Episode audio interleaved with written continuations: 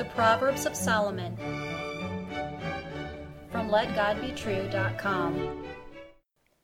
Proverbs chapter 13 and verse 25.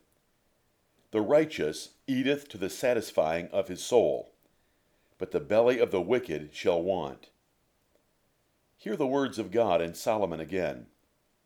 The righteous eateth to the satisfying of his soul, but the belly of the wicked shall want. Here is wisdom for a fulfilled, happy life.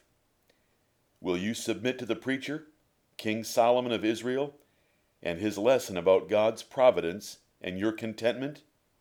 Attitude is more important than quantity or quality, and God's merciful favor makes a difference among men. A righteous man is a godly man.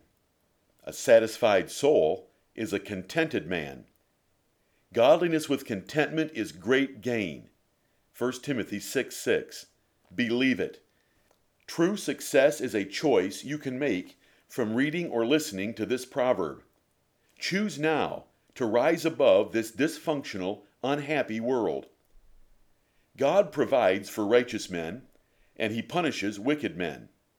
What the world pursues with all their might, God supplies to the righteous by his might. The assumed lesson here is God's providential care for godly men. A righteous man eats sufficient for his needs, of whatever is before him, and finds it a feast. The wicked gorge on excess, wishing the fare was different, and cannot be satisfied.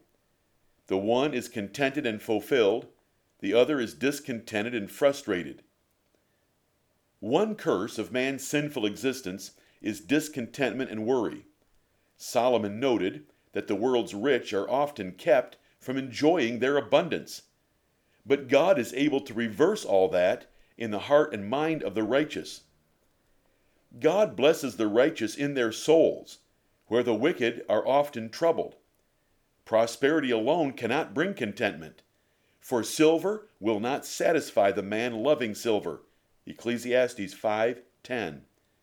Contentment is a state of mind known only by the righteous and adding it to godliness is great gain for every man. Believe it. Consider the righteous, who eats sufficient for his needs. He eats and drinks with moderation and for strength. He is not tempted to drunkenness, gluttony, and their consequences. He even eats and drinks for God's glory. He eats whatever is before him, for he has chosen to be content with whatever God provides. He chooses to be content with such things that he has, for the Lord is his everlasting portion. A full heart is better than a full belly. This man finds a modest amount of anything a feast, for he has righteousness, peace, and love as the staples at his table. Because his heart is merry in the Lord, he has a continual feast no matter what is on his table. Consider the wicked who often gorges on abundance. He chooses excess over moderation and pays the consequences. But he cannot rest, even in prosperity, for he has the evil disease of worrying about it. He always wishes the fare or setting was different, for his heart is covetous and greedy of what others have, and this situation vexes his soul. Ahab, though king of Israel, could not enjoy anything in his palace without Naboth's vineyard. The wicked find trouble at the finest table, for there is often strife of some sort. No matter where he looks, no matter what he does, all is vanity and vexation of spirit. He is like the troubled sea, he cannot rest.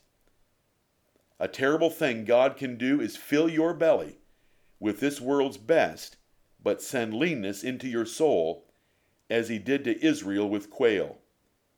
Make sure that God knows you are content with your food, but covetous for more of Him. God guarantees the righteous will be fed, and no matter how meager their provision, they have hearts filled with true and lasting joy. The wicked lose every hope at death and will crave a drop of water throughout eternity. Repent of your sins today believe on Jesus Christ, and learn contentment in Him. Amen.